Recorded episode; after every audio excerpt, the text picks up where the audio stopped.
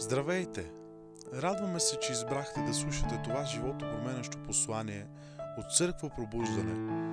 Бъдете в очакване. Тази проповед може да промени живота ви.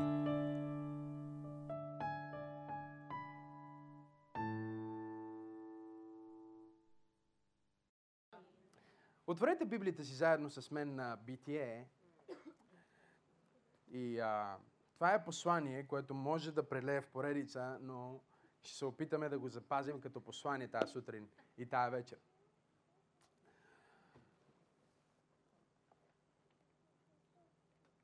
Битие, трета глава.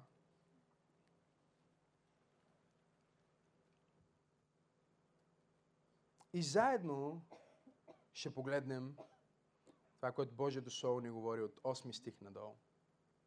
Сега нека ви дам малко предистория, преди да започнем да четем. Човека е създаден по Божия образ и подобие и има най-голямата къща на света.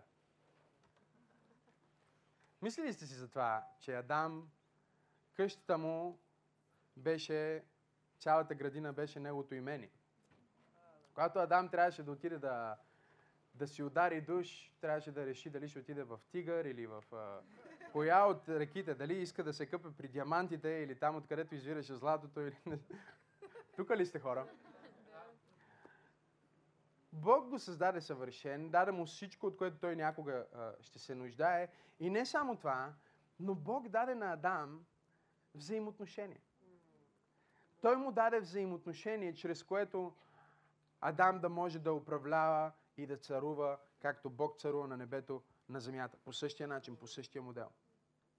Сега идва момента, в който дявола идва за да изкуши а, жената, започва с жената. Погледни човек, който му кажи, започва с жената.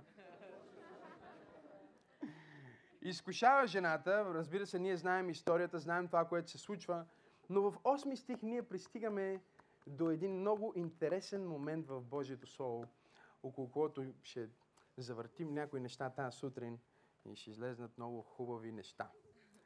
Осми стих казва, а при вечерния ветрец чуха гласа на Господа Бога, който ходеше в градината. И човекът и жена му се скриха от лицето на Господа Бога. Между градинските дървета. Но Господ Бог повика човека и му каза, къде си? Погледни човека от тебе и му кажи, къде си? Къде си? Попитай го, къде си? Кажи, тук съм. Къде си? Кажи, тук съм. Питай го, къде си?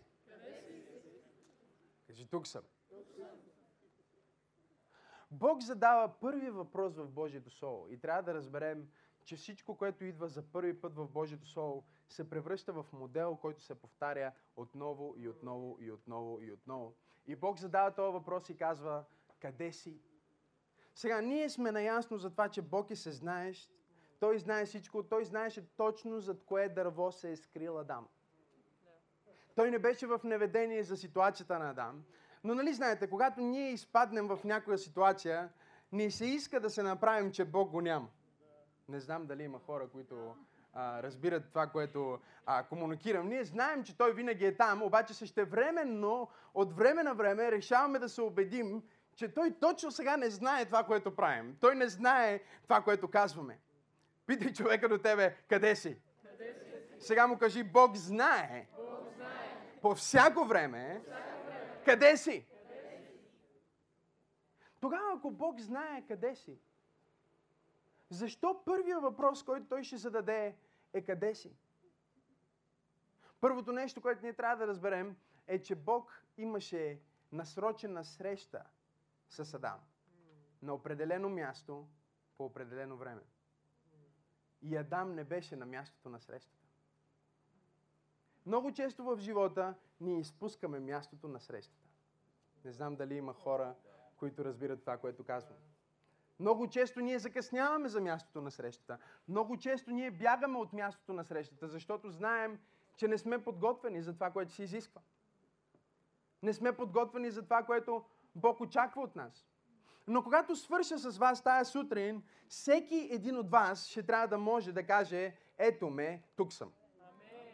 Защото без значение в какво положение си, без значение в каква ситуация си, без значение през какво си минал, без значение по какъв начин си сгафил, ти не можеш да се скриеш от Бог, не можеш да избягаш от Бог. Така че вместо да се опитваш да се криеш и да избягаш, защо просто не застанеш пред Него и да кажеш, ето ме, тук съм. Кажи, ето ме, тук съм. Сега Бог задава този първи въпрос в, в Словото и казва на, на, на, на Адам, а я как? Къде си? Къде си?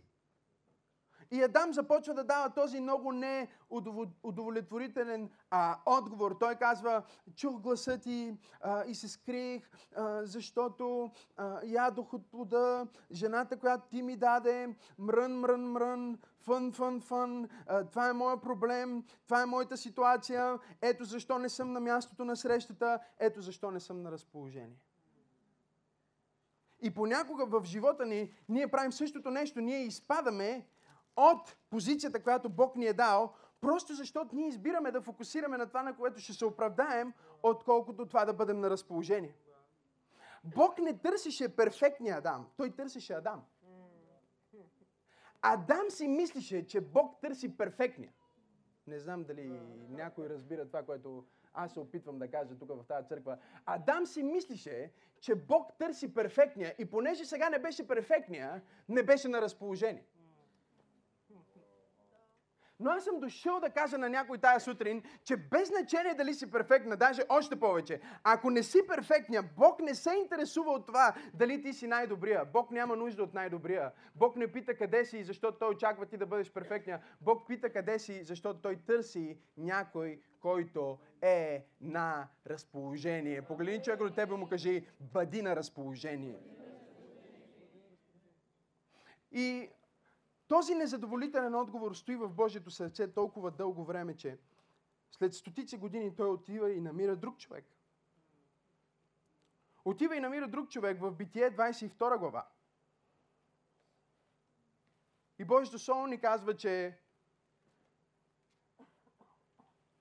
след тези събития Бог изпита Авраам, като му каза Авраме.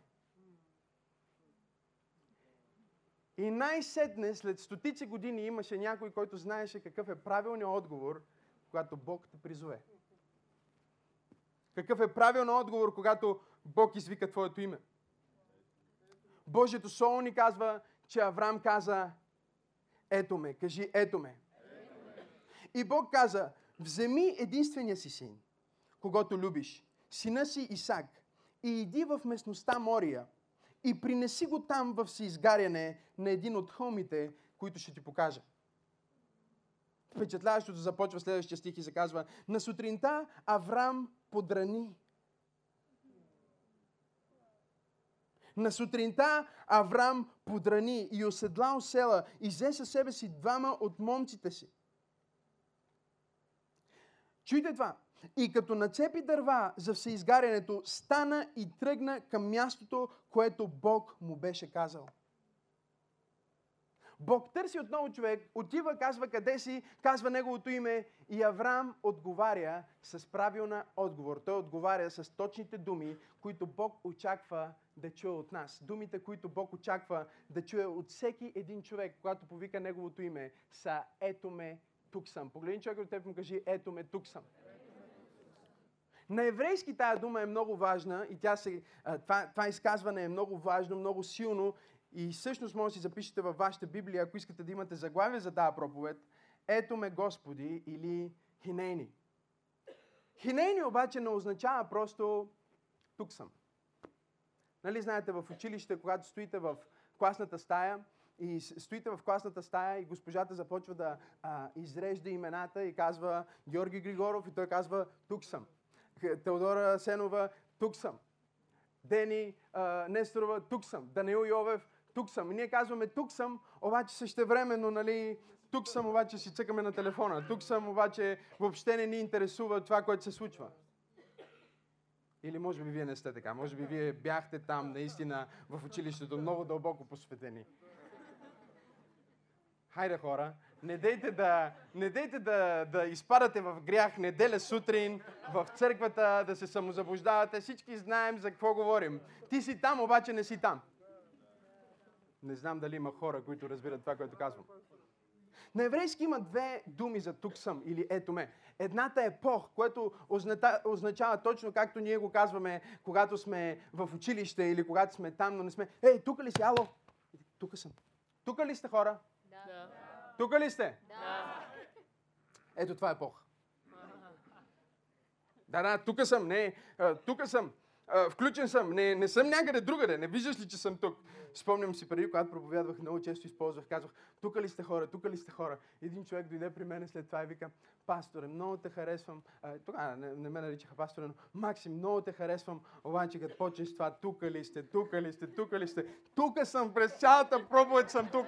Никъде не съм отишъл, не съм мръднал. Тук ли сте, тук ли сте, тук ли сте. Това, което той не разбира, е, че да отговориш тук съм, като Бог, е пасивно.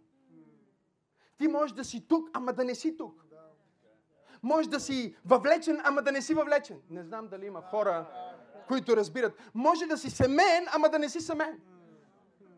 Не знам дали някой чувства това, което се опитвам да кажа. И предизвикателството в християнския живот е, че има много хора, които са там, ама не знам, не знам а, дали проповядвам или може би да запазя проповедта за довечера и да бъда по-лек с вас. Някой ще ми помогне ли да проповядвам? Има ли някой, който а, разбира това, което се опитвам да комуникирам? Тук съм, ама не съм. Нали, е, а, вие сте ги виждали тия хора. Те са хората, които, когато направиш призив и кажеш, има ли някой, който иска да служи в църквата, да бъде помощник и си проповядва и те излизат отпред и реват и казват, да, искам аз. О, Господи, употреби ме, изпрати мене. А, те падат под силата, полагаш им ръце, почват да говорят на езици, изведнъж почват да пророкуват и следващата неделя сутрин им звъниш и кажеш, можеш ли да дойдеш да помогнеш в църквата? Не! Защото съм тук, ама не съм тук. И най-опасното нещо в християнския живот е да бъдеш християнин, ама да не си. Да бъдеш във вярата, ама да не си във вяра. Не знам дали разбрахте това, което ви казах. Да се наричаш християнин, до да си изгубил помазанието. Да бъдеш в църквата, но да не си в църквата. Знаеш ли, че ти можеш да бъдеш тук и да те няма? О, разбира се, че знаеш. Точно това е, което ставаше преди малко, когато си мислеше за ютията ти и дали си е забрал включена или Боба, дали е кипнал, дали изключих ли наистина. А, и някоя жена в момента се чувства дискомфортно. Погледни човека до теб и ако той не се усмивка, най-вероятно е той. Хенейни не означава просто тук съм. Не означава присъствам. Хенейни означава аз съм тук и всичко, което съм, всичко, което мога, всичко, което знам, всичко, което имам, всичко, което притежавам, всяка клетка в моето същество е на разположение за тебе. Каквото кажеш, аз ще го направя. Където ме изпратиш, аз ще отида. Не знам дали има хора в тази църква. Кажи хенейни. Авраам погледна Бог и каза хенейни. Хенейни номер едно означава да бъдеш постоянен. Хенейни означава да бъдеш там всеки път. Не по някой път. Защото не знаеш кой е пътя, в който ще дойде и ще викне името ти. Вау! Не знаеш кой е пътя, в който той ще дойде при тебе и ще те призове. Трябва, затова има едни амвони, които са много тежки долу и са монтирани директно за една църква, в която хорих, амвона излизаше изпод сцената, се крие и излиза отдолу един камък, дори да искаш да го бутнеш, просто не можеш. Аз си мисля, че имам нужда от такъв амвон. Но чуйте, всеки път, когато съм чупил нещо, след това е ставало много хубава служба, така че стойте с мен. Спомням си, когато щупих една ваза на едно място. Друг път щупих една маса, но не, без да искам. Се щуп. Бог ми каза, отиди в тази църква и проповядвах за първи път и той ми каза, ще има една маса там и трябва да я щупиш. Като пророчески акт в Швеция. Пророчески акт в Швеция с един огромен чук за блъскане на стени. Така че, щупим ли нещо, ще бъде окей. Okay. Хенейни, кажи хенейни. Знаете ли, когато си мисля за, за себе си, мисля си понякога за живота си и си казвам, Боже, защо си бил толкова добър към мен? Защо, защо си толкова добър към мен? Защо си ми показал толкова много милост? Защо ме използваш по начина, по който ме използваш? Има много други хора, които имат талант, имат помазание, имат способност. Защо точно мен? Не съм най-красивия. Пастор Тери, знам, че ти мислиш различно. Не съм най-умния. Защо избираш точно мен за това нещо? И знаете ли, един ден Бог ми каза, защо ти винаги си там? Аз знам, че ти си един от тези, които няма да отсъстват. Различно е, когато си проповядвал на дървета. Аз си спомням, когато бях тинейджър и Бог ме призова да проповядвам и нямаше къде да проповядвам, защото никоя църква не може да пусне тинейджър да проповядва. Разбирате ли? Това би било... Те не мислят, че би било съживление, въпреки че аз мисля, че е съживление, когато имаш тинейджър, който проповядва, но и те не мислиха така. И нямаше къде да проповядвам и затова ходих в Западен парк, имаше една полянка с едни дървета там и Бог ми каза, сега ще проповядваш на тия дървета. И аз стоях 40 минути, 1 час, 2 часа, стоя и проповядвам на дърветата. Дори можех по някакъв момент вече да ги видя някой как се изцелява. Заставах и казвах, да, ти най-вдясно там. Виждам, че в измерението на духа те боли дясната ръка и точно сега поеми си дъх и виж какво става. Хвани го, бързо хвани го и започвах да се карам на разпоредителите. Ей, по-бързо трябва да го хванеш. Изпусна човека. После, когато започнах да проповядвам на истински хора, това беше най-вълнуващото нещо, защото започвам да проповядвам на едни младежи и всъщност има пет живи човека пред тебе. И всъщност ти казваш нещо, ти казват амин. Мога да ти отговорят. За първи път не е нужно аз да си представям, че, че някой ще ми отговори. Те наистина са живи хора. Беше толкова вълнуващо, когато започнах да проповядвам. Най-вълнуващият момент, някой ако ме беше попитал тогава, какво е най-вълнуващото в това да започнеш да проповядваш? Че всъщност говориш на живи хора, които могат да ти отговорят. И до ден днешен аз съм изумен как мога да се изправя, без значение дали пред 5, 25 или 205, мога да се изправя пред група от хора и да споделя с, те, с тях, да комуникирам с тях, да им кажа това, което Бог ми казва, те да откликнат и да се свържат с тях. Просто за мен е феноменално как Бог може да ми даде такава хубава работа, да, да вляза тук вътре в твоя ум, да ти изчиста някакви неща. Нали, някой казва, промиват ти мозъка. Точно това е което правим. Започвам да те а, почиствам, да те оправям, да ти, а, да ти изцелявам. Нямаш пърхот, спокойно. Е, а, започвам да, да влагам в тебе Божиите мисли. Започваш да откликваш, започвам да, жив... да виждам живота ти, как се промени. Бог ми каза един ден, точно заради това те призовах. Аз те призовах, защото знаех, че когато нямаш ток и нямаш вода, ти ще бъдеш там. Амен.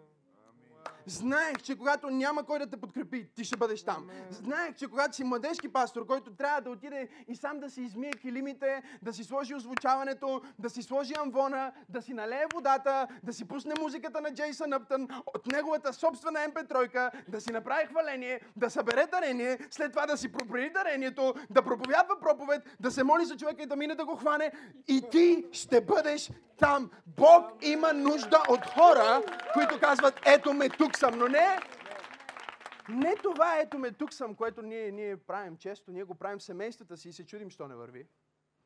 Правим го в служението понякога и се чудим защо това, което аз правя, не се получава. Защото ти не си там. Не си вложил всичко от себе си, не си вложил себе си напълно. Ти си вложил само частичко от себе си, но това, което Бог очаква, когато Той те попита къде си, когато Той те потърси, е ти да бъдеш на разположение.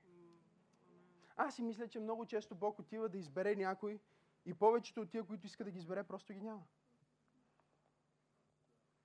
И затова избира, който му опадне. Мислили сте си някога, виждали сте хората, които Бог е избрал? Мислили сте си за тях? Най-не, най-не, най-необичайните хора. Най-неизбираемите хора. Помислете си за Исус. Бог става човек, слиза на земята и си избира Петър. Какво си мислиш, когато си избираш Петър? Тук ли сте? Какво мислиш, когато... И знаете ли, някои проповедници правят много голяма проповед от това и... Нали, трябва да направим проповед от всичко, за това как Исус се моли 12 часа преди да избере 12 апостола и, и нали, за да избере най-добрите, за да избере това, което Бог избира, за да избере по начина, по който Бог избира. Знаете ли какво мисля аз? Аз мисля, че Исус се моли 12 часа, защото нямаше кой да избере и накрая трябваше да избере просто тези, които бяха там на Галилейското езеро, защото Бог не избира най-добрите, Той не избира най-съвършените, но Той избира тези, които са там. Кажи Хенейни. Ето ме, Господи, аз съм тук, аз съм на Твое разположение. Знаете ли какво е Хенейни? Ако трябва да си го представите, когато, а, съм, а, когато си на, на дадено място, където има слуги, които обслужват, и когато викнеш някой слуга и той каже, at your service, когато царят те викне и ти му кажеш, на ваше разположение съм, ваше величество, и ако царят ти каже, извади си меча, меча и, а, и отива и ставаш воин, ако царят ти каже, започваш тук сега, ще ми чистиш а, а, мазето, или ще станеш това или другото, ти просто казваш, да, Ваше Величество.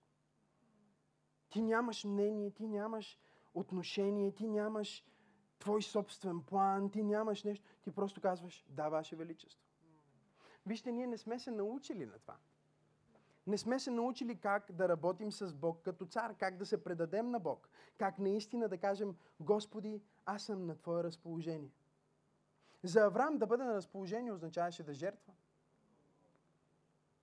Хенейни означава постоянство, означава да бъдеш там всеки път, когато Бог те потърси. Хенейни означава жертва. Жертва най-вече на твоето собствено его, твоето собствено аз, твоето собствено желание. Защото някакси с времето, когато ходиш с Бог, започва да се развива твоята свободна воля. Забелязали ли сте това? Забелязали ли сте го? В началото не се чувстваш толкова със свободна воля. Помните ли за какво говоря? Да. Говоря за момента, в който всъщност се спаси и дойде тук отпред и почна да ревеш и да а, съм грешник, Боже, каквото искаш, това ще направя, нали? И, и после ставаш част от църквата, започваш да служиш, вече не се чувстваш толкова грешен. Вече не се чувстваш толкова зле. Вече, нали, а, бе, по-добре си, вече имаш някакви права, нали? Вече си се издигнал в ерархията. Говорете ми, хора, не знам дали разбирате това, което ви казвам. Вече ти можеш и ти да си решиш. Ти можеш и ти да си го направиш. То, той Бог, ти, той ще съгласи. Започва да се променя твоето настроение към Бог. Колкото повече ходиш с Бог, защото свободната ти воля става по-силна. Дявола краде свободната воля на човека, а Бог я подсилва. Защото той иска да е сигурен, че всеки път, когато ти му кажеш, ето ме тук съм, не е защото той те е насилил, а защото всяка клетка в твоето същество казва, искам те Господи, искам Твоята воля за живота ми, искам Твоя план за живота ми, не искам моя план, искам Твоя план. И понякога това означава жертва. Спомням си тази история за това дете, което а, баща му умрял, майка му наркоманка и един ден майка му го завела на едно място, до, до една улица, до един мост и, и просто казала, погледнала го, той бил на 6 годинки. И му казала, не мога повече. Чакай ме тук. И това момче стои 24 часа. И майка му не се връща. Още един ден. Майка му не се връща. Още един ден. Няма я майка му. На третия ден един човек спира. Качва го в колата си. Християнин. И директно го кара на християнски лагер. Моментално. Момченцето е на християнския лагер. Проповедника проповядва вечерта, прави призив за спасение, както ние ще направим след малко, който иска да приеме Исус. Това момченце си дига ръката и той не знае защо. излиза отпред, за да предаде живота си на Исус, по едно време осъзнава много други деца там отпред. И до всяко дете, което изляза отпред да приеме Исус, има съветник, който се моли с него и му обяснява сега как ще се моли, какво ще стане с него, какво ще преживее, всички тия неща. Той е единствения, който няма съветник. И така е излизал няколко, няколко пъти на службата, докато накрая разбрал, че всъщност той е със същите дрехи, с които е бил три дена на улицата. И защото мирише, той няма съветник. Кажи хенейни. Хенейни означава жертва. Помислете си за всички тия хиляди хора, които са минали по този път, по тази улица и минават всеки ден, за да отидат на работа и виждат това момче, което стои три дни на улицата на едно и също място. И нито един от тях не спира, за да го попита защо е там. Никой не иска да жертва от своето време, от своята заетост, от своята работа, от нещото, което той си прави, неговата си, неговия си бизнес или пък да си нацапа неговата чисто нова хубава кола, пък да качи това меризливо хлапе вътре.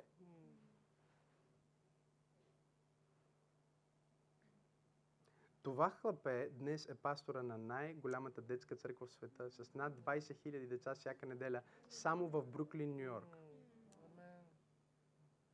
Аз си мисля, какво ако той човек, който мина покрай него, не беше казал хенейни?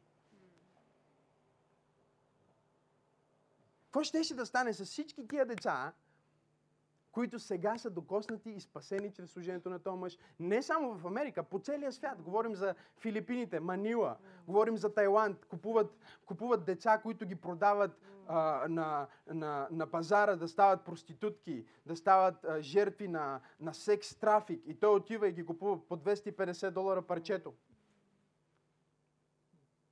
Мисля си, какво ще да стане днес, какво ще да бъде днес, ако нямаше кой да спре за този човек. Ако нямаше кой да направи жертва за своето време, жертва да, да направи със своето его, да направи жертва с, със своето мислене, да отдели 5 минутки, за да качи едно дете в колата си и да отдели 50 долара, за да го прати на християнски лагер. Не е много, ама никой не го направи, само един. Защото винаги е само един. Винаги има един човек в едно поколение, който казва хенейни. И аз се моля в нашето поколение да не е един човек, а да е цяла църква. Моля се да е цяло общество от вярващи, което да казва хенейни, което да казва, Господи, аз съм готов да жертвам моето време. Аз съм готов да жертвам моето его. Аз съм готов да жертвам а, а, а, малко да закъснея за работа, за да нахрана този човек. Аз съм готов да направя нещо семпло, което ще промени света. Много от нас казват, аз ще кажа един ден хенейни, когато Бог ме призове за нещо голямо. Не знам дали има хора в тази църква. Или аз ще кажа един ден хенейни, когато аз съм главния, когато аз имам нещо, което да направя, когато е моята мисия, когато е моето видение. Ти никога няма да кажеш хенейни. Защото дори това, за което Бог ще те призове, ще изисква саможертва. Това, за което Бог ще призове, няма да е нещо, което ти просто, о, ще бъде толкова прекрасно. И да, разбира, ще бъде прекрасно в последствие. Но първоначално ще бъде най-ужасяващото нещо, което ще ти отнеме целия живот. Казах ви, че това послание ще бъде много силно.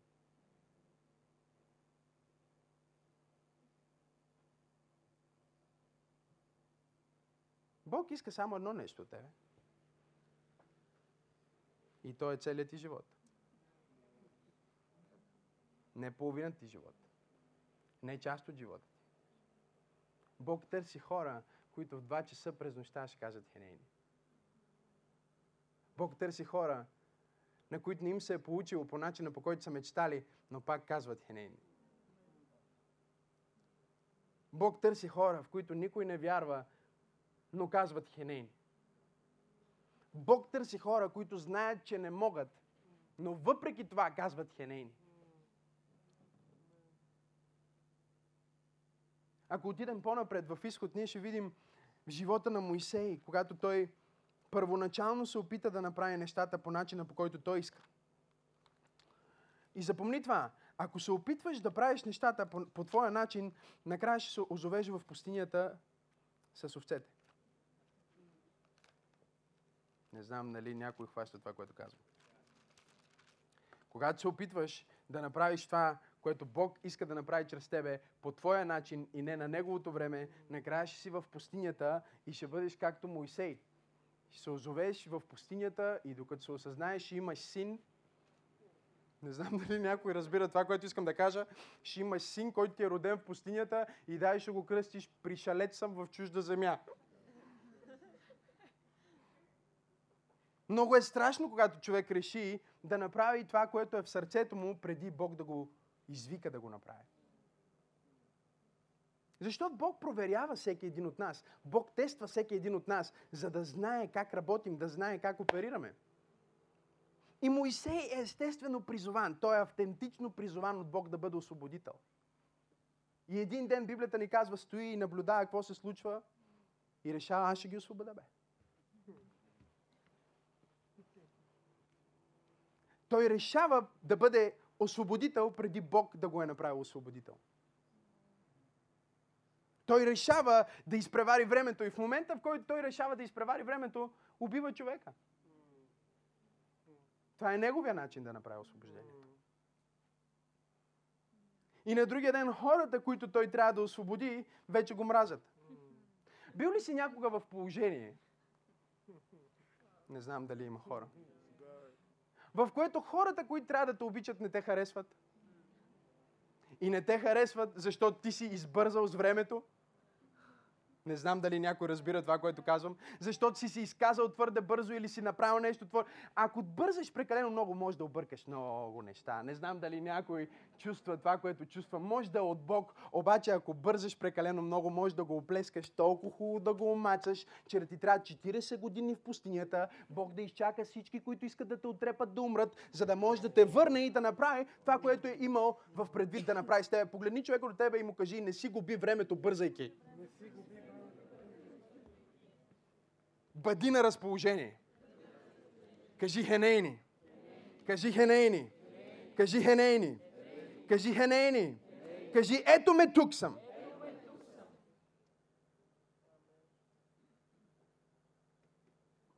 Моисей е в пустинята, вижда този храст, който гори, но не изгаря. И сега Бог извиква името му. 40 години той прави едно и също нещо. Всеки Божи ден той минава през едно и също място. Всеки Божи ден той прави едно и също нещо. Всеки Божи ден минава през едно и също място. Всеки Божи ден в пустинята прави едно и също нещо. Но какво става?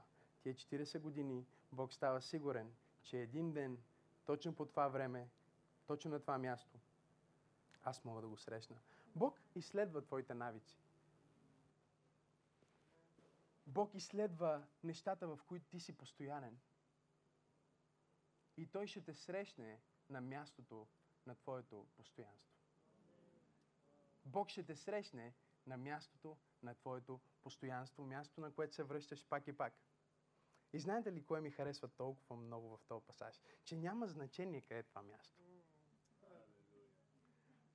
Библията казва, когато Моисей беше от задната страна на пустинята.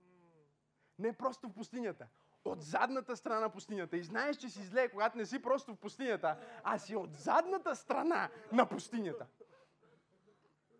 Но Бог знаеше, че аз имам един човек, който 12.00 на обяд винаги е точно там, от задната страна на пустинята и винаги, когато той е там, аз мога да го срещна, аз мога да разчитам на него. Ако ми трябва някой в тая област, ако ми трябва някой в този регион, ако ми трябва някой точно за това време, аз имам един човек, който винаги е там, винаги присъства, винаги е на мястото си и винаги е готов да бъде употребен от мене. Това е което Бог търси. Бог не търси перфектния оратор. Бог не намери Арон. Тук ли сте? Бог не намери Арон, той намери Моисей. Той намери този, който не може, но е на разположение, а не този, който може, но е заед в Египет. Вие изпуснахте това, което казвам. Моисей, беше, Моисей не беше говорителя, Арон беше говорителя.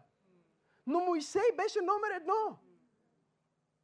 Защото, просто защото имаш дарба, не означава, че ти си човека за... А, а, не знам дали някой разбира това, което искам да кажа.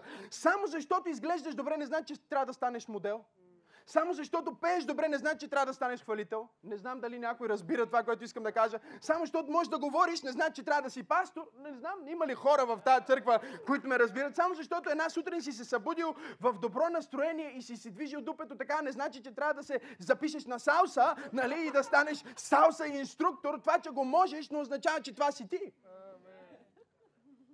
Но познай какво? Ако ти си постоянен в нещо, Бог ще ти даде всичко, което не можеш да правиш и ще те научи как да го правиш и ще прати хората, с които да го правиш, за да можеш да го направиш, защото ти си човека за работата. Има ли някой в тази църква, който казва, Господи, каквато и да е работата, аз съм човека за работата. Ако искаш да изцелиш някой, аз съм човека за работата. Ако искаш да благословиш някой, аз съм човека за работата. Аз нямам всичките финанси, но имам вяра, затова аз съм човека за работата. Нямам много охрана, обаче имам малко тук и ще я споделя. Бог никога не е използвал някой, който има, той винаги е използвал този, който е там. Не знам дали има хора в тази църква, които ще ми помогнат да проповядвам тази сутрин, че Бог търси някой, който е на разположение.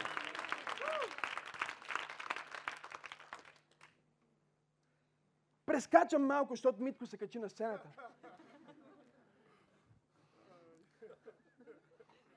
Исус стои, мнозинствата са там и всички са прегладнели. Най-дългия семинар. Хората мислят, че аз проповядвам дълго. Дай съм поръчал Митко да се качва, за да ми напомни, че трябва да свърша, свърша по някое време. Най-дългия семинар в историята. Хората вече в пустинята на проповета, там близо е до Галилейското езеро, достатъчно близо да усетиш лек ветрец и достатъчно далеч да няма никаква вода. И стоиш там. И той проповядва блаженни тези, блаженни онези, блаженни другите, блаженни четвъртите. Чакай сега, седма точка, няма ли вече да свършиш? Той казва, хората са гладни, трябва да направим нещо за тях. Учениците казват, къде ще намерим? Ние нямаме това, от което се нуждаем. Нямаме това, което е нужно, за да направим това. Нямаме ресурсите, нямаме хората. Пък сме тук по средата на нищото. Знаеш колко пари ще струва и колко време само да донесем храната? Пусни тия хора си хорат. Исус им каза, не, вие ще им дадете да ядат. Какво имате? Те казаха, нищо освен. А, винаги има едно освен, което е там. Бог не търси това, което нямаш, Той търси това, което имаш. Това освен, което е там. Библията казва, че имаше едно малко момче и ние не знаем името му.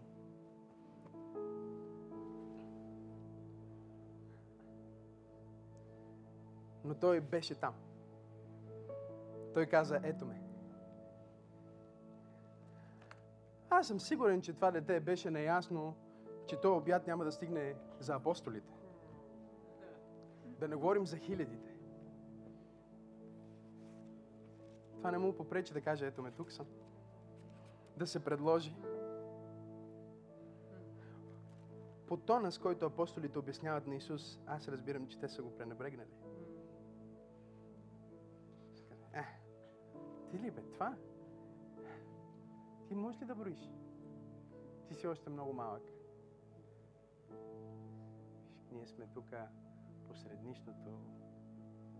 Това са някакви хлебчета, някакви рибки. Тук дори ние не можем да не ядем. Дори ти не можеш да не ядеш. Ето ме, тук съм. Малкото, което имам, е за теб.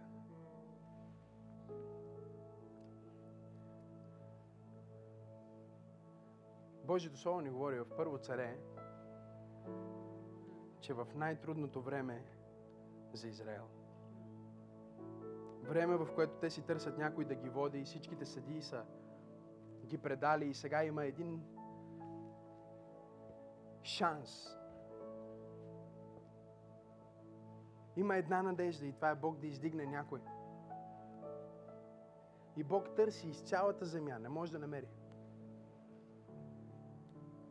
Не иска даже да ходи в храма, защото там са Или и неговите синове. Но има там един младеж. И Библията ни казва, една вечер гласа на Бога се чу из коридорите на храма и каза, Самуиле. А той като помисли, че е Или, стана и каза, ето ме. Той каза на Илия, на Или, Хенейни, на твое разположение съм господарю. Или го поглежда и вика, какво ти става, момче? Отиди да си лягаш, не съм те викал. След малко гласа на Бога отново излиза. Самуил. Самуил се вдига отново бързо, отива при Или и казва, ето ме тук съм. На твое разположение съм.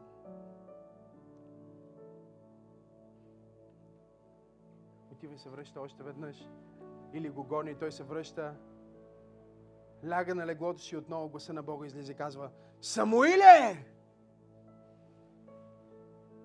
Той отива трети път, казва Ето ме тук съм. Винаги съм бил тук.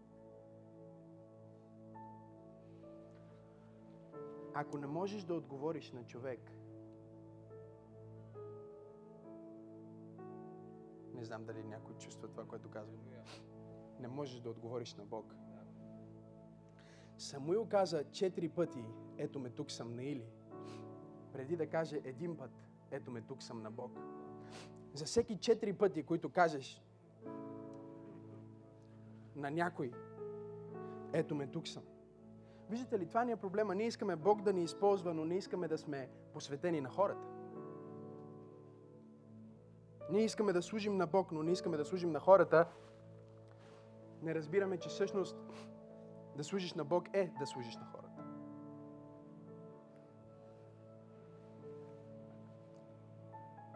Или беше най-лошия пастор.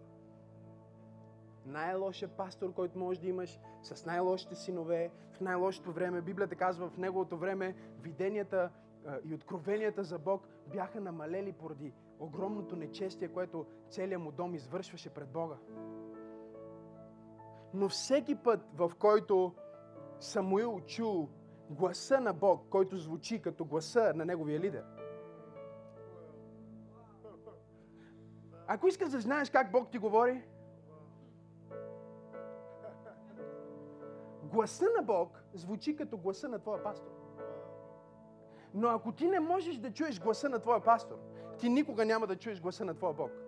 Ако не можеш да кажеш, ето ме тук за Божието дело, ти няма никога да кажеш, ето ме тук за твоя призив. Четири пъти той каза, ето ме. Чудя се, какво си мисли Самуил вече на, на втория път, какво си мисли, какво му стана той или да не би да се е напил, а, през цялото време ме вика, аз отивам. Не.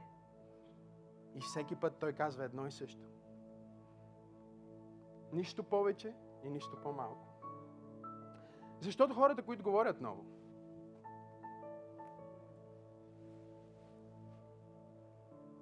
не знам дали някой усеща това, което проповядвам.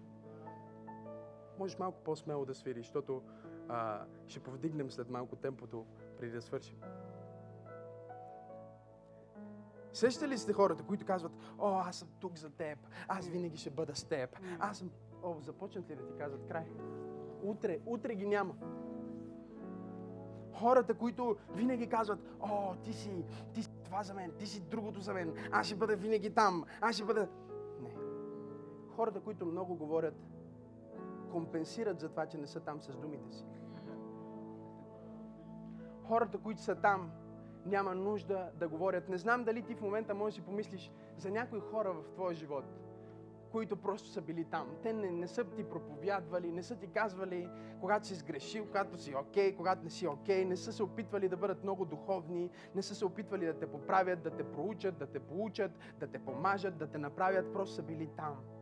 Не знам за вас, но аз съм благодарен на Бог за хора в моя живот, които просто са били там. Хора, които знам, че може да не, да не говорят много, но те са там.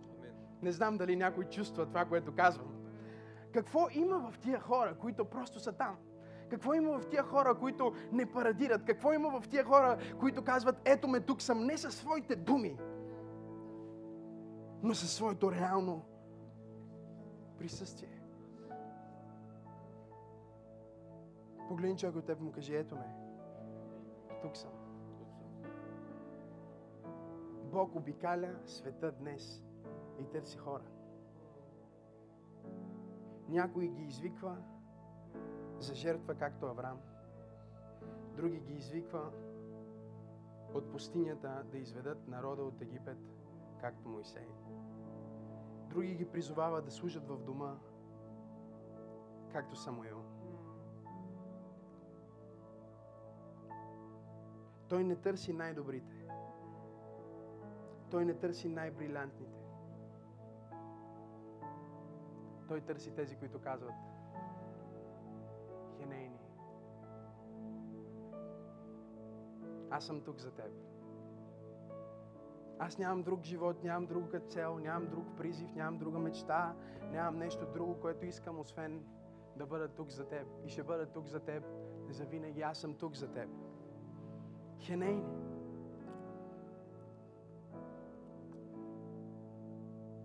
Самуил каза Хенейни един път и след смъртта си той още функционираше в това, което Бог му даде. Ами няма нужда всяка неделя да се препосвещаваш. Не знам дали някой разбира това, което искам да кажа. Вълнуващо е, че Божието царство се гради на хора, които казват Хенейн. Хора, които казват, аз съм тук. Такъв какъвто съм. С всичките ми слабости, с историята на моето семейство, с немощите в тялото ми и с объркването в ума ми. Аз съм тук. И ако случайно някога търсиш някой за нещо, аз искам да не го правиш без мен. Знаете ли, изключително е, когато изследвах на еврейски, искам просто да ви покажа това преди да свърша. Когато изследвах думата хинейни на еврейски, видях феноменални неща. Но ще ви покажа, ще ви покажа само, шам, само частичка от това, за да можете да разберете. И след това ще се помолим и ще свършим.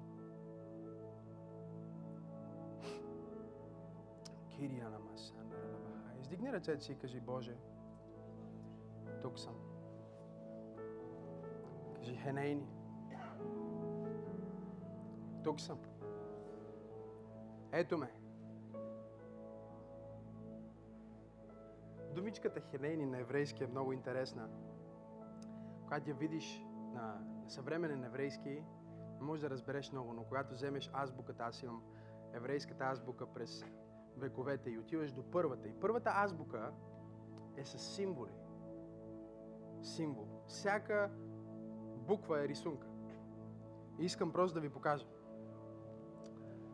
Първата е хет и разбира се, то се пише наобратно или те обичат да казват по правилния начин. Ние пишем наобратно според тях. Първата е хед. И чуйте, хед изглежда по този начин. Тук ли сте? И това, това нещо, картинката е палатка. Това е палатка, окей? Okay? Това, което буквално означава, е навън. Следвате ли ме?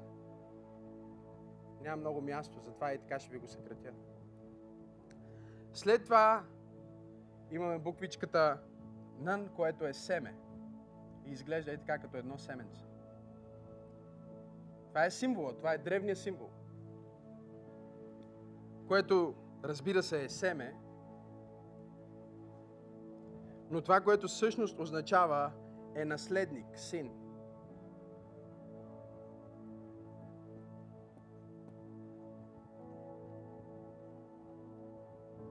И след това имаме буквичката яд, което е ръка. Окей, okay? това е ръка, това е символ за ръка. И буквално означава поклонение.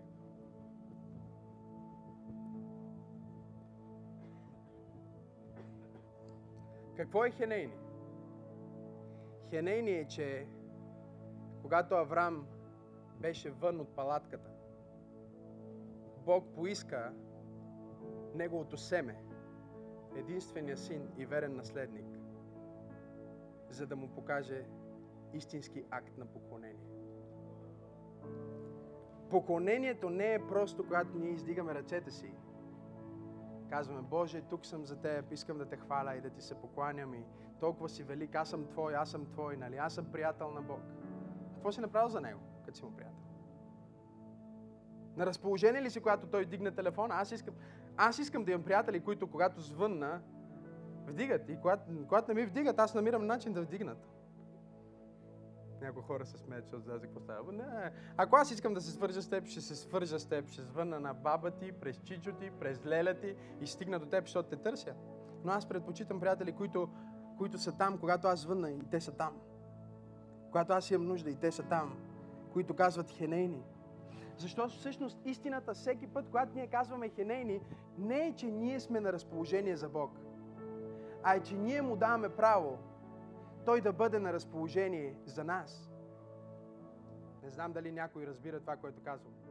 Защото когато Авраам направи това, той всъщност даде право на Бог да протегне своята ръка, да убие своя собствен син, неговото семе, за да отново ние да се върнем в неговата палатка, в неговото царство, в неговото семейство. Не знам дали има хора, които разбират това, което се опитвам да комуникирам тази сутрин. О, знам, че можете да ръкопляскате по-добре от това. Знам, че можете, знам, че можете, знам, че можете. Знам, че можете по-добре. О, хайде, ръкопляскайте, ако вярвате, че всеки път, когато Бог каже Твоето име, всеки път, когато Той те потърси, Той не те търси, за да те използва, Той те търси, за да те благослови. Всичко, което Авраам може да види е Бог иска да изляза от моята палатка, да убия моето семе със собствената си ръка в истински акт на поклонение. Но това, което ние виждаме отзад напред, е, че Бог протяга своята ръка, за да убие своето семе, за да върне нас обратно в Неговия дом.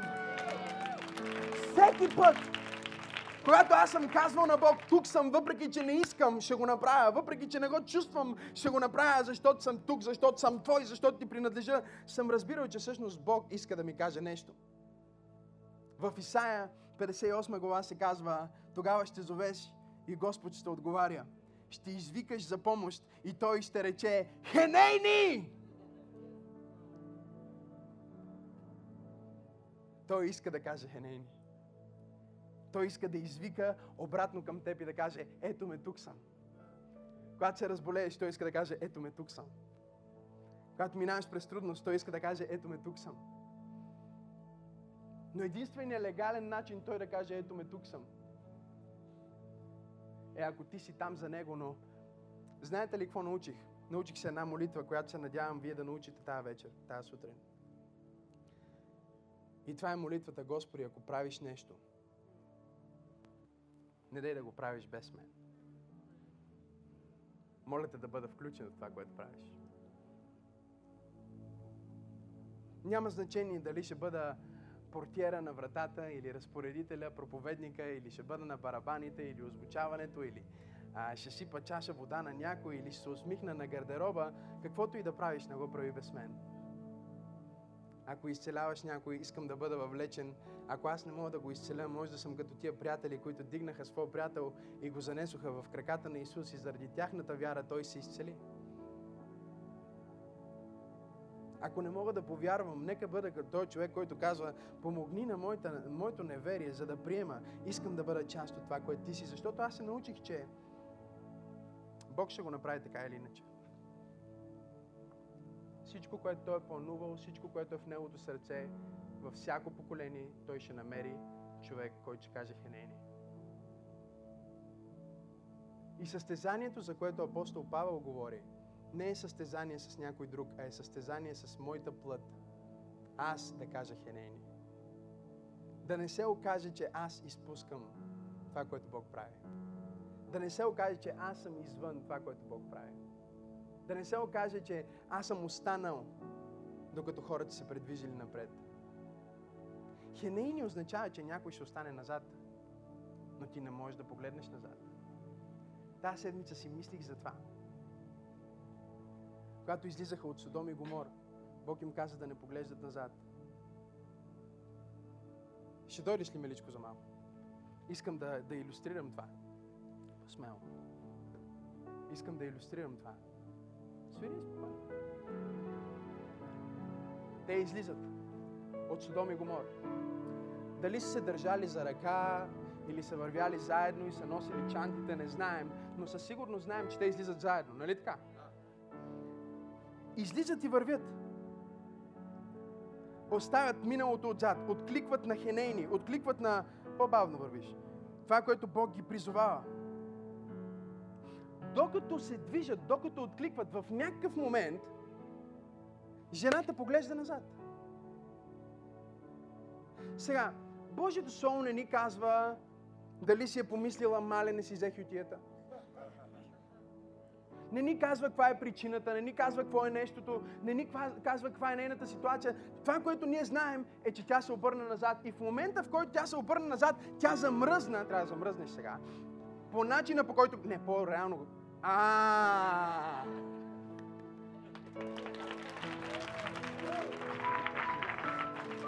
Замръзна по начина по който беше. Божия човек върви и в един момент той осъзнава, че жена му не е до него. Тук ли сте? Той върви напред и с всяка крачка той осъзнава, че този, който е тръгнал с него, е останал някъде по пътя. Но най-феноменалното нещо в този момент е, че той дори не се обръща назад, за да види какво става с неговата жена.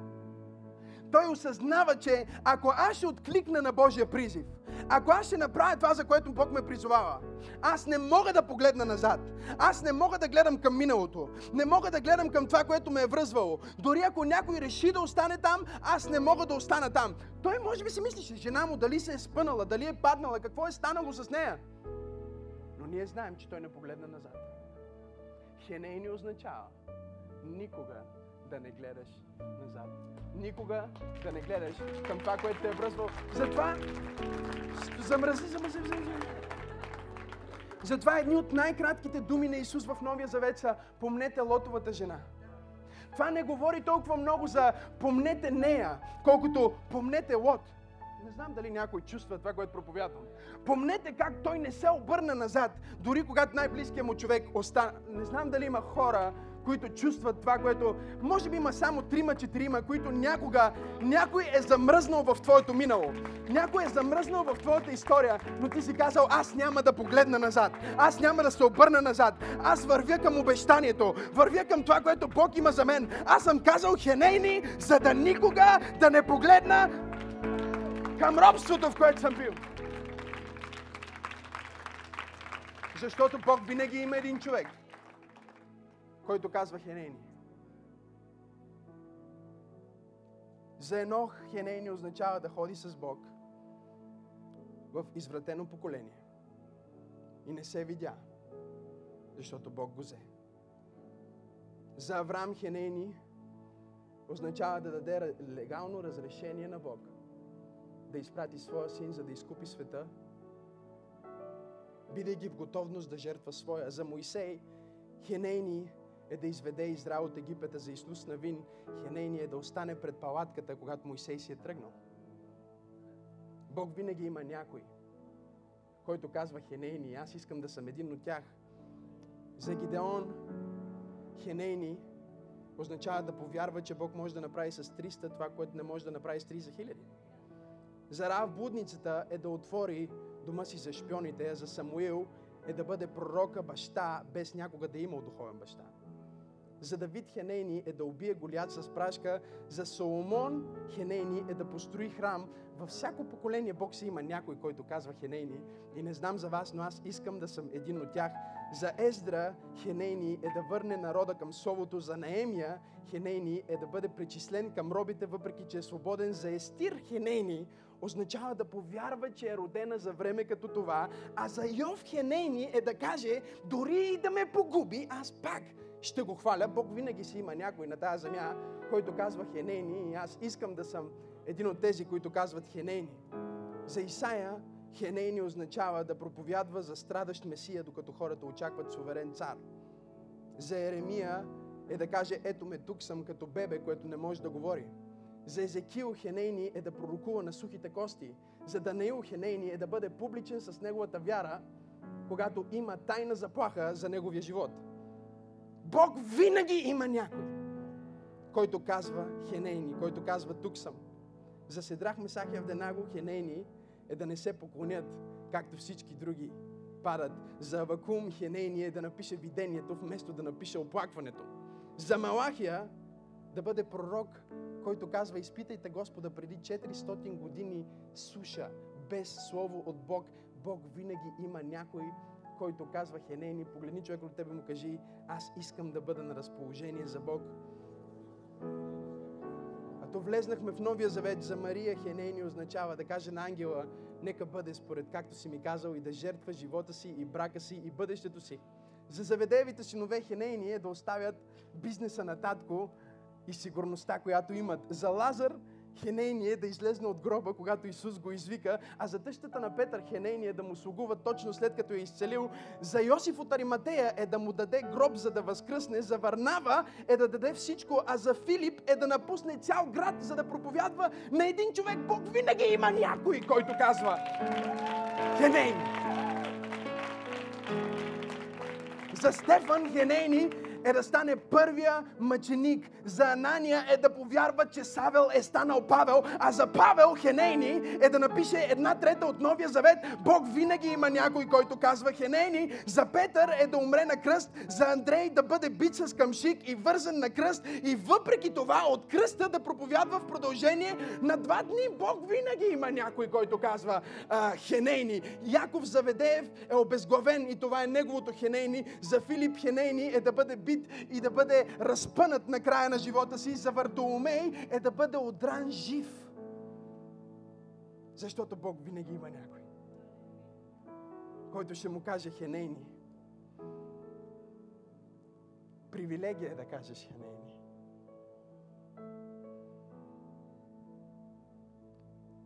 За Тома Хенейни е да бъде пронизан с копия за вярата си. За Матей и Хенейни е да бъде убит с меч. За Симон Залот е да бъде разпънат на кръст за него. За Яков Алфеев е да бъде убит с камъни. Това е неговото Хенейни, защото Бог винаги има някой, който казва, ето ме тук съм. За Тадей е да бъде разпънат на кръст за Марк. Хенейни означава да бъде влачен с коне за вярата си. За Йоанн Хенейни означава да бъде варен в горещо олио и да не изгори само за да отиде на остров Патмост. И сам самичък да застане в неделя, когато няма църква, няма вярващи и няма кой да го подкрепи в деня на Господа и да каже Хенейни. Защото докато ти казваш, ето ме, тук съм, той винаги ще отговори, ето ме, тук съм за теб, за твоята ситуация, за твоя проблем, за твоя страх, за твоята болест, за твоето объркване, за твоята немощ, за това, което не можеш, не знаеш, за това, което си объркан, това, което те е наранило, това, което те държи назад. Бог ти казва, аз съм тук сега, аз съм тук за теб, Хенейни. Нека затворим очите си, да издигнем ръцете си. Боже, благодарим ти толкова много за тази сутрин. Благодарим ти, че имаме тази привилегия да кажем Хенейни. Имаме тази огромна привилегия да те познаваме. Има тази огромна привилегия да служим в Твоята църква. Благодаря ти, че имаме тази привилегия да даваме за Твоето царство. Тази привилегия да, да кажем, ето ме тук съм, какъвто съм, с това, което съм, всичко, което имам и всичко, което нямам. Аз знам, че е малко, крайно недостатъчно, но хенени. Аз съм на разположение и ако нямам нищо, което да ти дам, в крайна сметка поне мога да ти дам това, което съм. Хенени. Святи душа, аз ти благодаря, че докато ние сме в това отношение на поклонение и хваление, тая неделя сутрин ти се движиш по редовете на тази църква и докосваш хора, които да отговорят на Твоя призив. Независимо дали е призив да повярват в някой, както ти призова Анания, да повярва, че Савел е станал Павел. И той каза Хенейни. Дали е някой, който призоваваш да даде всичко за Твоето царство, както призова Варнава и той каза Хенейни. дали е Марк, който призова да даде живота си за вярата си и той каза хенейни, аз те моля тази църква да бъде пълна с хора, които казват хенейни, такъв какъвто съм, с всичко, което имам, аз съм Твой. Каква привилегия е, че си ме спасил, каква привилегия е, че си ме изкупил. Аз нямам нищо, но това, което съм, мога да ти го предложа. Предлагам ти себе си в замяна на Твоето изкупление. Ти си ме купил, но аз се давам доброволно. Ти си ме купил, но аз се предавам доброволно и казвам хенейни. От каквото се нуждаеш, аз искам да бъда на разположение за теб. Божии хора, тази сутрин Святия Дух се движи и търси хора, които казват, ето ме тук съм. Които са готови да разберат, че това ето ме тук съм е жертва. Но тази жертва е привилегия. Да дадеш живота си за Исус, за Неговата църква, да служиш на Неговото царство, на Неговите хора е най-висшата привилегия, която някой някога ще има. И преди да свърша това събрание, аз искам да дам шанс на хора, които не са предали живота си на Исус. Да го направят тази сутрин и ще ви помоля за още две минутки просто да останете в това отношение на молитва и да наведете глава в цялата тази аудитория. Благодарим ви, че слушахте това послание от Църква Пробуждане. Ако искате да посеете в нашето служение, може да намерите повече информация в сайта ни. Стойте свързани с нас чрез Facebook страницата на Църква Пробуждане и сайта ни awakening.bg.